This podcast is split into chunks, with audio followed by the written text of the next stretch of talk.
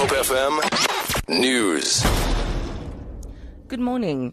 The EFF has accused National Assembly Speaker Baleka Mbete of inciting violence against its members after describing them as thugs and party leader Julius Malema as a cockroach. Party spokesperson Mbuyiseni Ndlozi says no amount of intimidation will deter them from holding the government accountable. Ndlozi says the country cannot afford to have a Speaker of the National Assembly inciting violence against members of Parliament. Security officers reportedly public order police members dragged EFF MPs out of the National Assembly on Thursday when they disrupted President Jacob Zuma's State of the Nation address. During the weekend, Mbete warned an ANC Congress in the Northwest that the EFF might do the same at lower levels. Comrades, I want us also to know that those thugs there are going to be coming to the provinces to try and mount similar campaigns, not only in the provincial legislatures, but also at municipal levels. The SA National Editors Forum is in the process of setting up a legal defence fund. SANEF says the fund will allow it to fund court cases which affect the right of journalists to work freely. On Saturday, SANEF announced that media houses would urgently seek a court order preventing security agencies from blocking communication signals to interfere with reporting, as happened in Parliament last Thursday. They will also ask the courts to compel Parliament to allow broadcast media to install their own cameras in the legislature.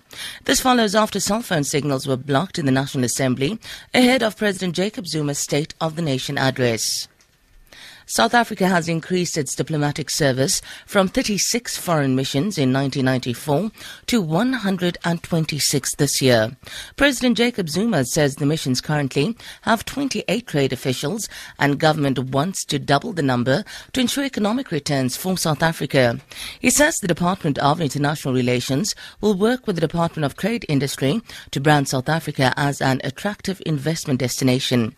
He has commended the business community for promoting the South African brand. A video released on an Islamic State website shows IS militants beheading 21 Egyptian Christians abducted in Libya. In the video, masked black-suited extremists appear to be leading the captives in orange jumpsuits to a coastal area identified as the Libyan province of Tripoli. Egyptian state television says President Abdel Fattah al-Sisi is to hold a crisis meeting this morning with the National Defense Council.